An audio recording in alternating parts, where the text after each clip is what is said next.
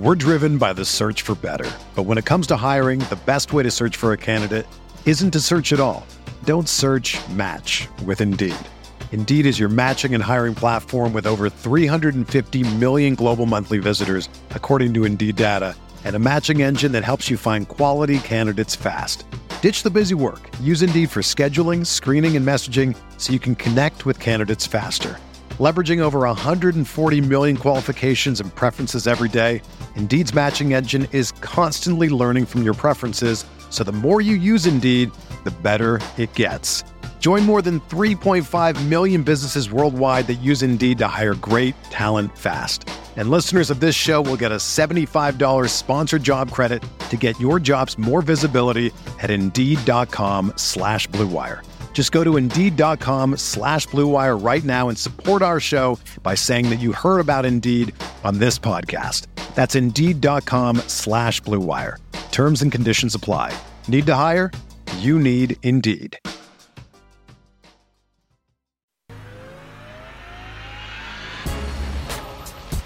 What's going on, Pacer Nation? Welcome back to another episode of Setting the Pace here on PacersTalk.net. I'm your host, Alex Golden. You can follow me on Twitter at Alex Golden NBA, and you can follow my co-host at underscore FACCI. It's the one and only Michael Jerome Facci. Facci, what's going on, brother?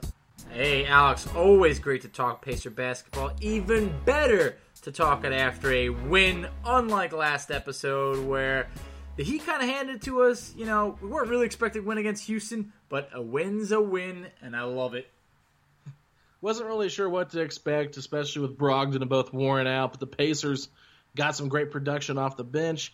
Um, Miles Turner played pretty well yesterday, and uh, they were able to hold off a late fourth quarter rally from James Harden, who ended with 45 points and 17 rebounds. So, you know, I'm not really sure if the Rockets were trying to win or not, but they definitely didn't look like a Foch. No, they didn't. It was a very strange game. We obviously knew Westbrook wasn't going to play. Pacers did the right move, benching T.J. Warren and Malcolm Brogdon, let him get some rest. Um, but I'm not gonna lie, I kind of thought we were gonna squander that that 10 point lead at the end. It got really close, and we knew. We spoke on the last episode. James Harden, I think he had like 44 points the last time we played him. He was going to Yeah. get his. It just so turned Yeah. out no one else on the Rockets pretty much did anything. You got Jeff Green, who's just older than dirt, put in 14 points, and other than that, no one else really proved to be much of a threat. Felt like one of the big stories, Edmund Sumner. Alex, I feel like, you know, you've been calling for, you know, you loved what you saw out of Sumner a couple games ago. I feel like he was the bright spot of yesterday. Oh yeah, I mean when he's hitting his three point shot because he's got one of the ugliest shots that I've seen mm-hmm. from a Pacers guard in a long time, and that's not a knock. I just it's not very pretty, but hey, if it's going in, who cares what it looks like? I mean, I used to say the same thing about Kevin Martin. The guy had one of the most That was odd looking shots. shot. It, Yeah. it was ugly, but it went in. So hey, Edmund Sumner, if you're gonna hit threes, you can be very effective because defensively, I think Edmund, while he's a little bit, you know, small and muscle, he's quick and he's slender and, and he's able to move and he's just very lateral. So I like I like Sumner. I, I think that he proved last night that he could be thrown into a playoff game and, and maybe give you some minutes to give some guys some rest. I mean, I wouldn't count on him for 15, 20 minutes, 24 like you played last night. But hey, if he can play a short amount of uh, amount, of minutes and uh, let these guards get some rest, I'm all for it. I mean, hard not to want to play a guy who goes two or three from three, six of eleven from the field for 17 points off the bench. Yeah, so that was uh, it brings me to one of my uh, main points from this Rockets game was basically the the question, the golden question of when you're talking about Edmund Sumner, can he be effective come playoff time? Because you know, make no mistake about it, last night was one of the best games of Sumner's career. I believe the last game of uh, last year's season against the Hawks, I think he had a really good game. But you know, 17 points on six of 11 shooting. It was something that just he was the positive thing that, that stood out. There's a few other positives, but you know, 24 minutes that's not going to happen. But if we're talking about playing him even a third of that, eight minutes, do we think that you know Yeah. he can maybe be effective? Sometimes we see him a little bit, you know, all over the place, but you know, we know McMillan's going to shorten the rotation. Feels like Sumner's that guy that's been in and out of the rotation. So curious to see if he can maybe provide at least a little bit of a spark at times, whether it's for a few minutes at a time. What do you think? Well, the good th- well the good thing with Edmund is you know you're going to get hustle and energy. He's Mm-hmm. he's similar to McConnell where he brings that type of you know that type of energy off the bench, and I think if things are getting sluggish, Edmund's is the guy you call in there. I mean, I know McConnell's probably the first guy, but if you throw both those guys in there just to try to play some you know full court defense and bring the tempo up a little bit, I'm all for it. Uh, don't want to count on him too much because we haven't seen it consistently from him. So I'm not going to take a, a Rockets team that wasn't playing great defense yesterday as my reason for why I think he should get a lot of minutes. But I do think that he definitely has uh, potential to be a spark plug in a playoff series. Yeah, no, I really do. He, um, I, I, I, I don't want to, you know, have him bite off more than he can chew. So I feel like if we're gonna go with, you know, keeping it maybe under ten minutes, um, I, I like that. But I think that he's also, when you hope that we bench, you know, and rest the the starters against the Heat, I feel like Sumner's that guy where we can see if he can do it two games in a row, and if he Yeah. can do it against the Heat, uh, I'd feel better giving him more minutes than that. But uh, that was one of my takeaways from uh, the Rockets game. Uh, what did you have in mind? Well, you you had I think you had listed this as one of your takeaways, so I'll just steal it Yeah. and we can talk about it together. What we saw from Justin Holiday and Doug McDermott yesterday was unbelievable, and um, those guys needed to see the ball go in the hoop. Six of seven for McDermott for 16 points, and six of ten for 18 points from Justin Holiday. While they both shot uh, well from beyond the arc, McDermott hit all three of his, and Justin went 50 percent, going four of eight. And those guys, I believe, uh, uh, yeah, they had seven made threes yesterday. Facci, they had seven made threes prior to yesterday's game throughout the entire bubble. So they they match what they had done the whole entire bubble. I mean, I know, like I just said, Houston played bad defense, but I'm hoping them seeing the ball go in the hoop was a bit of a confidence booster, and maybe they can get some more shots to fall in against Miami because who knows? I don't think there's going to be a lot of um, star players in that game on on Friday. So yeah, this is another opportunity for them to continue to get shots to go in. But yeah, I like what I saw a lot from Justin Holiday and McDermott yesterday. No, I loved it. I feel like, just as you mentioned before, these were the two players that I had been asking about for the last few games. Is we need to get them going, and I think that this was like the perfect confidence boost for those guys. I mean, the 18 points for Justin Holiday. This is someone who had been very much struggling. I mean, six six made shots yesterday. He had six made shots in the past four games combined. So talk about a guy who just, like you mentioned, you just see the ball going in that net. I think that as a shooter, like someone like Doug McDermott, as a shooter, I feel like just one game can change it all. I know it sounds weird. There's no science behind that, but I just feel like when you're a shooter, sometimes you just need that one break, that one good game where you could be good from there. Hey, maybe it's just one game, but curious to see about a guy like McDermott, where they mentioned that he had been battling some knee soreness, uh, missed a game, you know, earlier, missed the Phoenix game. So curious to see if he would play in the Heat game, maybe to get a few shots. I think that would be valuable. But regardless, I mean, those guys last night, it, that those those two and Sumner were the ones that stood out the most. Of like, wow, you know what? Whether whatever happened there on Yeah. Holiday, you like them to get on track again. Those guys we needed to get on track, and you know McDermott a plus eighteen in the game. You know, I know Justin Holiday started, but let's also talk about the bench played really well yesterday. Everybody was a positive on a plus minus rating, while all starters were negative. Justin Holiday minus two. We're not going to dock him for that. He played a really good game. Well, I think a lot of it comes down to uh, when James Harden was on the floor and when he wasn't.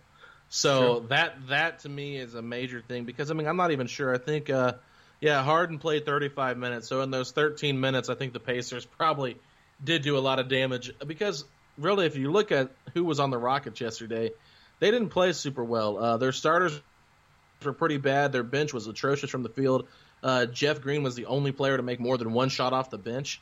So, and he went five of twelve, which is okay shooting, but not great. It's under 50 percent. So, uh, not sure how many threes he shot. He shot, uh, looks like he shot four. So he went missed all four of and he- yeah, so it's like he, he didn't have a good game either. But one thing I will say, when it comes down to Doug McDermott, just real quick, playing with that second unit in the playoffs, I think it's going to be harder for him to get buckets. I, I would like to see him maybe sub in early for an Aaron Holiday type or a, or a Brogdon type to, to let them run with the second unit a little bit more, and then let Doug kind of just be that spread four with the starters. Because if you have guys that can get to the basket and kick it out to an open Doug, that's going to be a better look for him than trying to be the primary source of offense with Sumner, McConnell, Justin Holiday, and Goga. I mean, there's not a guy that can really generate offense there.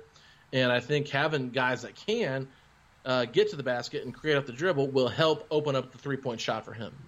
Yeah, I I like my McDermott catching and shooting. You know, just going. I do not like him doing too much. Um, I think McBuckets is great when he can literally just catch and put it right up. I thought that even he had at least two makes, you know, pretty much in the paint where he was just catching McConnell assist and kind of go right up with it. So uh, I love that. I, I think I like your idea right over there because man, him trying to be a go-to guy is like this isn't Creighton. You know, this isn't Creighton McDermott where you're putting up 28 points per game.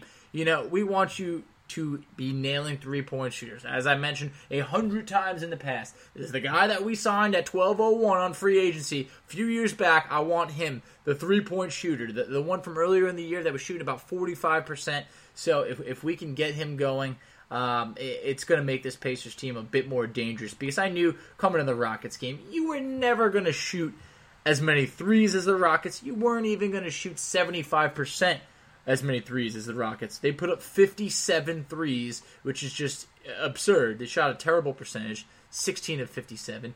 Pacers at 31 threes. I kind of hoped they would have put up a little bit more, but in the end, they made it work. So a win's a win. You won the rebounding battle.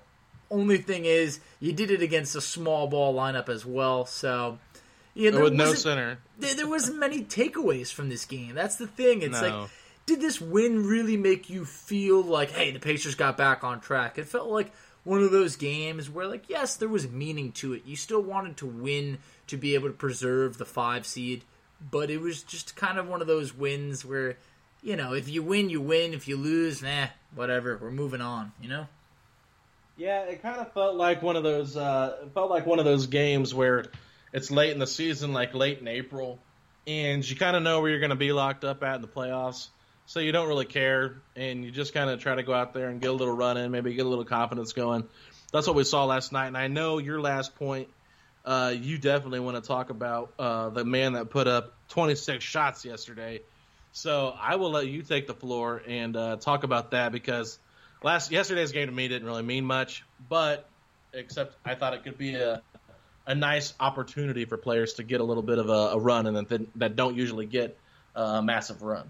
Yeah, sure. So one of those guys that did put up a lot of shots, Victor Oladipo, 26 shots. Something we had not seen from him, you know, in a bit. I had some of those games recently he had been around like 8 shots, 10 shots. So it was interesting to see 26 shots and I wanted to get your opinion on it of now Alex, I heard that Reggie Miller used to do this. So curious to see what you think.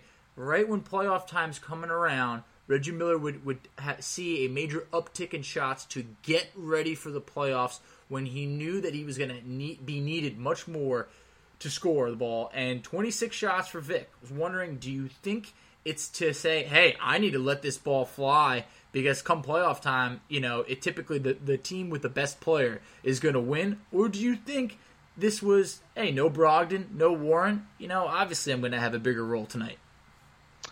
Yeah, I mean, I think it's a little bit of both. You know, I mean, the Pacers definitely needed him to try to create because they didn't have no, they didn't really have anybody else to help create besides Aaron Holiday. And uh, we saw Aaron had a really rough game last night, one of eleven from the field. And so, I mean, it was an opportunity for Victor to kind of go out there and say, "Hey, let me see what I can do." So, ultimately, yes, without Brogdon, without Warren, he's going to have more touches. There's nobody else that can really create off the dribble and be that dynamic um, in that starting unit. So it was good to see some of the shots that he took. I know he was 2 of 12 from 3, 7 of 26 overall, so a really bad percentage. But there were some really nice moves that I saw from Vic. Um, I like that he tried to dunk mm-hmm. in, in, in, traffic. I, it just means that he's starting to get more confident in what he can do. And, and come playoff time, we know that his shot, you know, his shot attempts are going to be down. But he's already ruled out for tomorrow's game too with a bunch of other starters. We'll talk about that in a second. But um, getting up 26 shots, plenty of time to rest. I, I, just really wanted to see him go out there and play. And one thing, he led the team in minutes by a lot 37 minutes yesterday, Foch. 37 minutes. That's quite a bit for Maybe he said it after minutes. the. yeah. Well, he he said it after the game that he hadn't played that many minutes since he's been back. So to me, what that means is, hey, they were trying to maybe get him ready to to play extended minutes for the playoffs, and I think a little bit of that was uh, uh tired legs, and um, that's probably why he shot the ball a little short.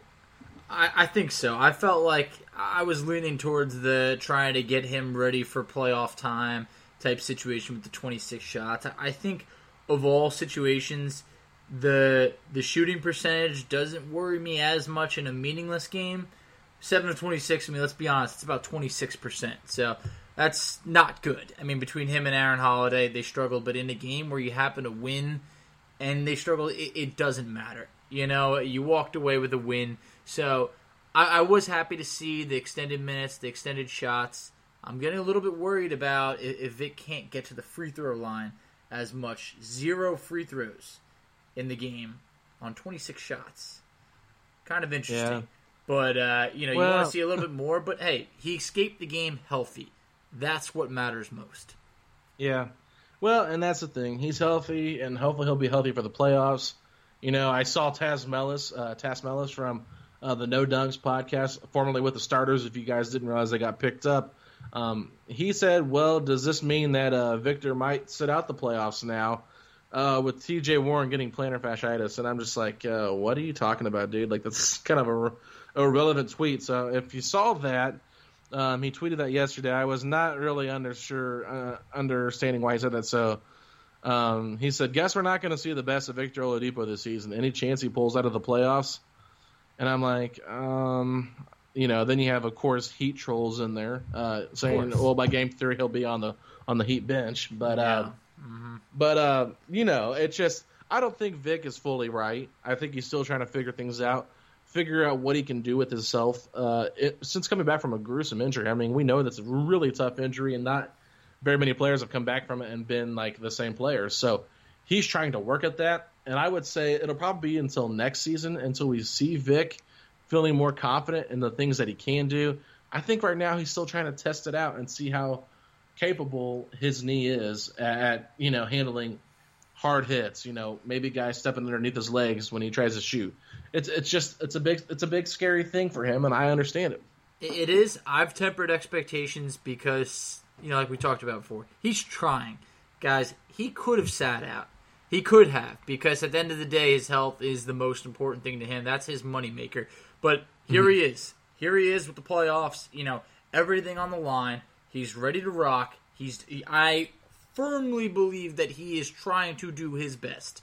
Like I don't yeah. think that he's being lackadaisical in any approach like that. He's trying. I think the confidence yeah. is something that's going to come back over time. But hey, for now, he's here. So let's temper the expectations a bit. No, he does not look like the Vic of two years ago, but that's what's going to take time. So let's not be too hard. You know, we, we have to call a spade a spade. If he shoots 7 of 26, you know, we have to acknowledge, hey, it, it wasn't a great shooting game. But, you know, there's going to be more games to play, and let's see what he can do in the playoffs because we don't need him to necessarily be the old Vic. We need about 75% of that. And if we can get that, I, I think the Pacers, you know, they could be very competitive against the Heat despite what we saw during the regular season. Yeah, let's. Uh, we'll have to get back to that Heat preview. I know we have a really cool special coming out on Pacers TV, and we've got a lot of great Pacers uh, writers and uh, you know Chris Denari hopefully will be on it. Jeremiah Johnson, Kevin Bowen, Tony East, uh, Mark Schindler, Tyler Smith. So um, um, Kent Sterling, of course, will be on it, and uh, maybe Derek Schultz. So we have quite a few guys coming on to try to help preview this series for us. But um, don't want to get too much into that, Foch, because I know that we have some other coverage that we want to do with that. But um, last night's game, of course, was just another uh, another chance for the Pacers to get better. Miles Turner played well with 18 points, 12 rebounds. You know, didn't shoot the ball efficient, but he was good enough and uh, had a double digit rebounding game, which was nice to see. And the Pacers did win the rebounding battle, and I do think that makes a difference when it comes to winning that game. If they don't win the rebounding battle, they probably end up losing that game to the Rockets. But um, just real quick for tomorrow's game against the Heat, Friday's game against the Heat. If you're listening to this Friday morning, I'm sure you've seen it on Twitter. But no Oladipo, no Warren, no Miles Turner. Goga Bitadze is questionable. The Heat also are resting some guys: Jimmy Butler, Goran Dragic, Bam Adebayo. Gabe Vincent and KZ Okpala are all out, while Jae Crowder, Derrick Jones Jr., and Andre Iguodala is are questionable. So you know it's going to be the Duncan Robinson, Tyler Herro show versus the McConnell McDermott show. So uh, not too much there for tomorrow's game, but uh, let's just get these guys rested and uh, ready for that playoff series next week. Completely. You never want to throw the towel in on a game completely, but this is that one game on the year where I don't care what the result is. I just want these guys to leave the court healthy. If I can root for my guys like Alize Johnson and Brian Bowen and, and Naz Mitrou-Long and, and those guys to have, you know, some good games, some good performances, that would just be fun. You know, it's like seeing seeing your kids kind of just have a lot of fun right in front of you. I feel like those are the youth, the guys that we're really rooting for to just get some minutes and just get out there. If, if we can see a strong performance from Goga, I feel like that would be awesome because yeah. We're, we're, we're holding on to little things like a block here or there, a rebound, but we want to see Goga, you know, can you get us like double digit points or, or, rebounds or something where something like that where we could put a stamp on you know, he made a difference in this game. So that, that's what I'm excited to see. That's what I'll be looking for. Yeah, I mean, the only thing that matters is the Pacers do win. They do get the home court advantage, which means we'll get to see our fans pumped in to the uh, to the game for a few more games in the Heat. So that's the only bright side to it, and we get to see the Pacers logo instead of the Heat's logo out there on the court.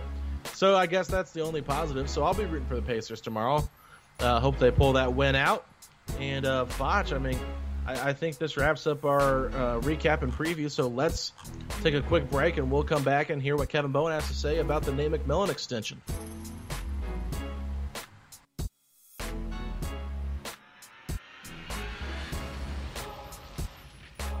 All right, everybody, joining us right now from 1070 The Fan is Kevin Bowen, and we're going to talk a little bit about Nate McMillan's contract extension. So, so KB, uh, you know, was a surprise early Wednesday morning. But what were your thoughts on the extension for uh, Nate McMillan? Yeah, I, the, the timing probably a little bit surprising, but I think the Jeff Van Gundy, Zach Lowe rumors that I know you were on pretty early um, last week, I, I think that probably tipped Kevin Pritchard saying, "All right, let's let's get ahead of this and go ahead and announce, you know, that that we have already signed an extension with Nate." So, um, you know, it, it's kind of two thoughts immediately pop into the head. One is this team continues to overachieve in the regular season, and Nate McMillan has been thrown an awful hand and really every season from an injury standpoint, from a saga standpoint with Paul George, and even a little bit of Victor Oladipo, and um, just how poor that roster was early in his you know start here in uh, in Indiana. Um, so I, I think how can you fire him based off a regular season record? I mm-hmm. I don't think there's any way you could you could do that. Um, that was the first thing that kind of popped in my head, especially when you look at you know the individual success a lot of guys have had, Collison, Bojan, you know, T.J. Warren, Domas, you know, some of those guys, and, and then secondly, um, you also think back to just the elephant in the room of of his playoff resume and kind of really what his his teams have been defined by, and this is whether it's Seattle or Portland. His teams do really well in the regular season, make the playoffs more often than they don't. Um, typically not an upper four seed and then bow out in round one. That's pretty much been status quo. Again, no matter what stop, you know, Portland, Seattle, or or Indiana. And I guess now the question is just, is this the Pacers, you know, maintaining a coach that we already know about, of a guy that, you know, at times maybe run some guys in the ground during the regular season or puts too, emph- too much emphasis on the regular season, then you get to the playoffs – and that advantage that you have of playing harder and showing more effort that every other team, you know, kind of shows effort and plays hard in the playoffs. So now that advantage you had during the regular season, you know, kind of bites you a little bit. So those are probably the two thoughts on each side of it that uh, popped into my head. Hey, Kevin, uh, did you think the Pacers might have played it maybe a little too safe by you know bringing McMillan back before the playoffs and kind of hitting for the singles and doubles rather than potentially seeing what else is out there because you know widely regarded around the league, Nate McMillan is a really good coach, but it could have been a big gamble to to go and bring in someone else when it's not like there's a lot of great coaches out there. So, do you think this was more of a playing it safe uh, move, or is it more of, hey, I really want to see this team have one full run at being healthy and a one year extension? Not too bad. Yeah, it's a good question. It's probably a little bit of both. You know, I think in the shortened off season with some uncertainty there on just how long it's going to be and what that'll look like, that probably played into it. Um, but I also think there's a lot, and Kevin Pritchard mentioned this in the in the press release. I think there's a lot of truth to, again, what does this team look like when fully healthy?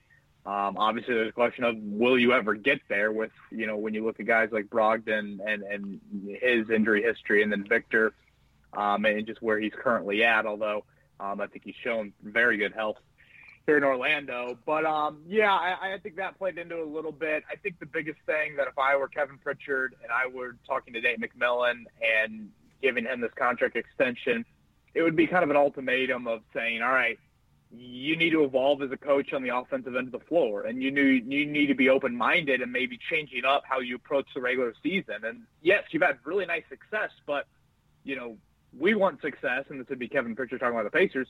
We want success in the postseason. You know, just making the playoffs isn't enough. And I know for a franchise, there's the wide debate of the Simons just want as high as floor as possible, and they'll be content with making the playoffs and you know coming out and and maybe not taking as many risks. So I, I think if, if you're Kevin Pritchard, you have a great relationship with Nate and know him full well. You've got to make sure that you push his buttons a little bit as a head coach and say, okay, 16, 17 years into this, don't get complacent. Be more open-minded. Try some new things. Maybe change up your your staff and find a new, you know, offensive-minded assistant, if you will. Um, that would be an absolute must for me. Well, one thing that I thought was interesting, Kevin, was when Nate McMillan was talking with the media, he basically said that, you know, he hasn't really had a fair chance to, to prove what he can do with a healthy roster, so he thought that it was only fair that he got extended for that reason. So, you know, we, we talked about, or you talked about before, how the, the contract being short was an interesting dynamic. So I'm curious, um, does he kind of know that he's got to, you know, have success in the playoffs to really – consider himself the long term answer here for the Pacers, or does or do these, these short term contracts really not mean that much? Um, I think it's I think it's your first point. You know, and this is the elephant in the room. You know, I, have talked about it on on our airwaves. You know, this is a Marvin Lewis type of playoff resume, and that's you know not a compliment.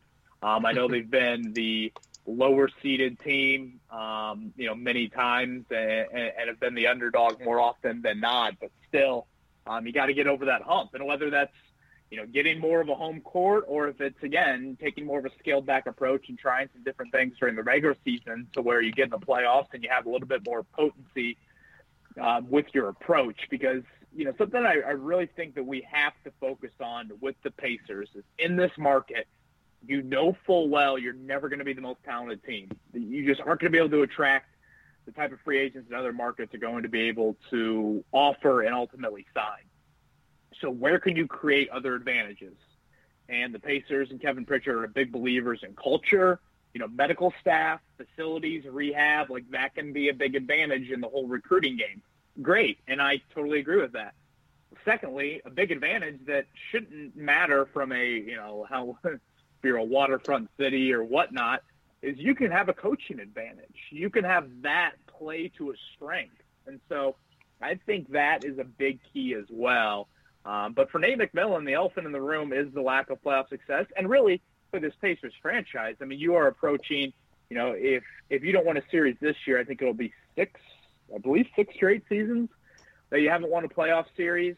Um, that's a pretty long drought for this franchise. Obviously, the Jim O'Brien days play play into a, a drought he had, but before that, it had been you know probably back to the 80s.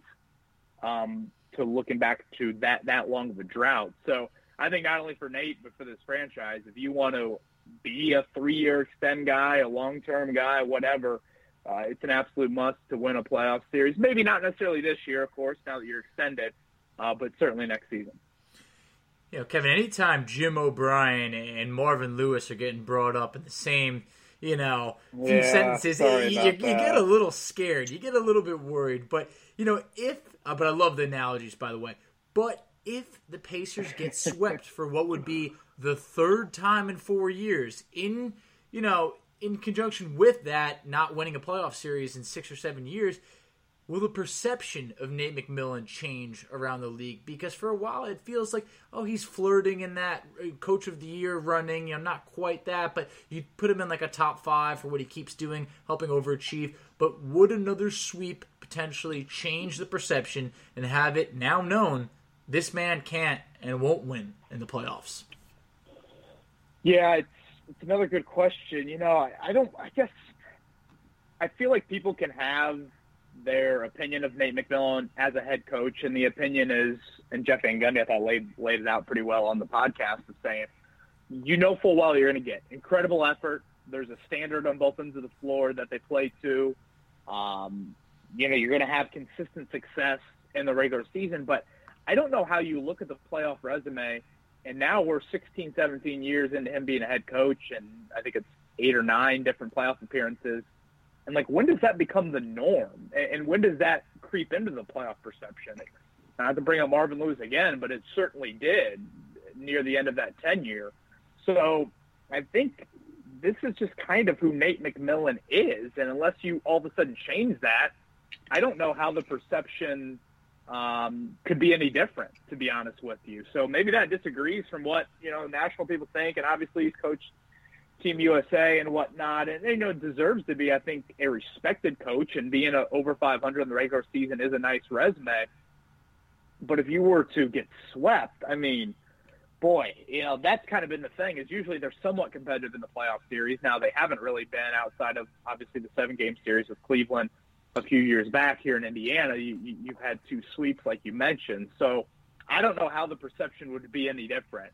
And I think Nate has actually hinted at this. He, he I remember, I think it was a Pacers golf outing back in September. He talked about this is a prove it year. And I think he mentioned like it's getting over the playoff hump. Now, you know, some, some factors have obviously happened that have, you know, maybe lessened their chance of winning a series without Domas, but still, uh, there's an opportunity. No home court involved. We'll see what seed the Pacers are, but um, I, I, still look at it as an opportunity to get that monkey off your back a little bit, and then next year, you know, try to ride that momentum a little bit deeper into the playoffs. Yeah, absolutely. I think right now the best way to sum up Nate McMillan as a as a coach is, you know, uh, a high floor, low ceiling. Um, a guy that is really going to get you know get players to play better, but how does he make adjustments and outcoach these you know top tier coaches in the NBA when it comes to playoff matchups and you know different fundamental things like that. I mean, he's not proven it yet, and um, I, I think this is a fair shot at letting him prove it with a healthy roster. I was a fan of the extension in regards to Nate McMillan getting a chance to prove himself with a healthy roster, but I, that does not mean I think he's the answer uh, for this team to, to go far. I just think that he deserves another shot to try it. But we know you got to get going, KB. So thank you so much for coming on, and uh, we'll have to have you on next week and uh, maybe get a little bit uh, lengthier of a, of a segment here if I don't have so many obstacles to go through. Definitely, guys. I'm uh, excited about a playoff series and breaking down, you know, Pacers heat and whatnot. So we'll definitely have to do it next week. Thanks a lot, Kevin. See.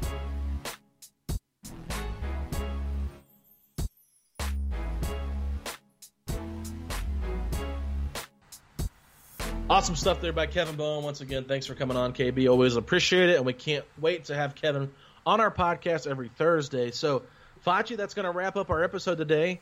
I had a great time talking with you. Can't wait to see the Pacers and the Heat Friday afternoon, four o'clock. Going to be a fun game. Uh, any final thoughts before we head out?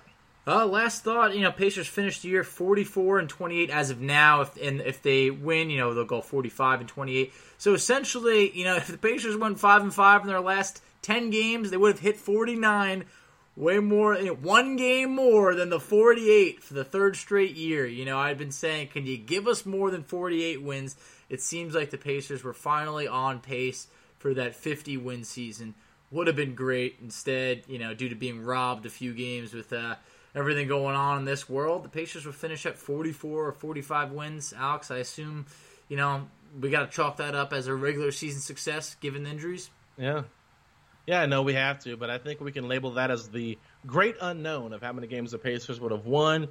And um, you know, it's, it's it's exciting. I'm glad the bubble has worked. I'm glad the Pacers have played well in the bubble, and I'm hoping that T.J. Warren makes the All NBA bubble team. So, uh, other than that, I got nothing else to say. Make sure you follow Facci at underscore FACCI. Make sure you follow me at Alex Golden NBA if you aren't already. And if you like what we what you're hearing right now, make sure you like and uh, subscribe on um, Apple Podcast, Spotify, wherever you want to listen to your podcast. Leave us a rating and a review. That always helps. And make sure you download those episodes. Don't just listen.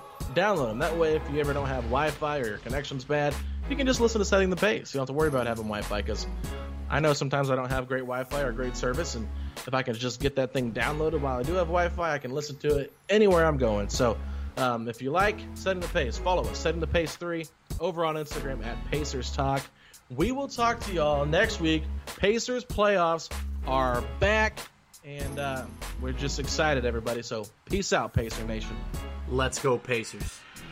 Jerome.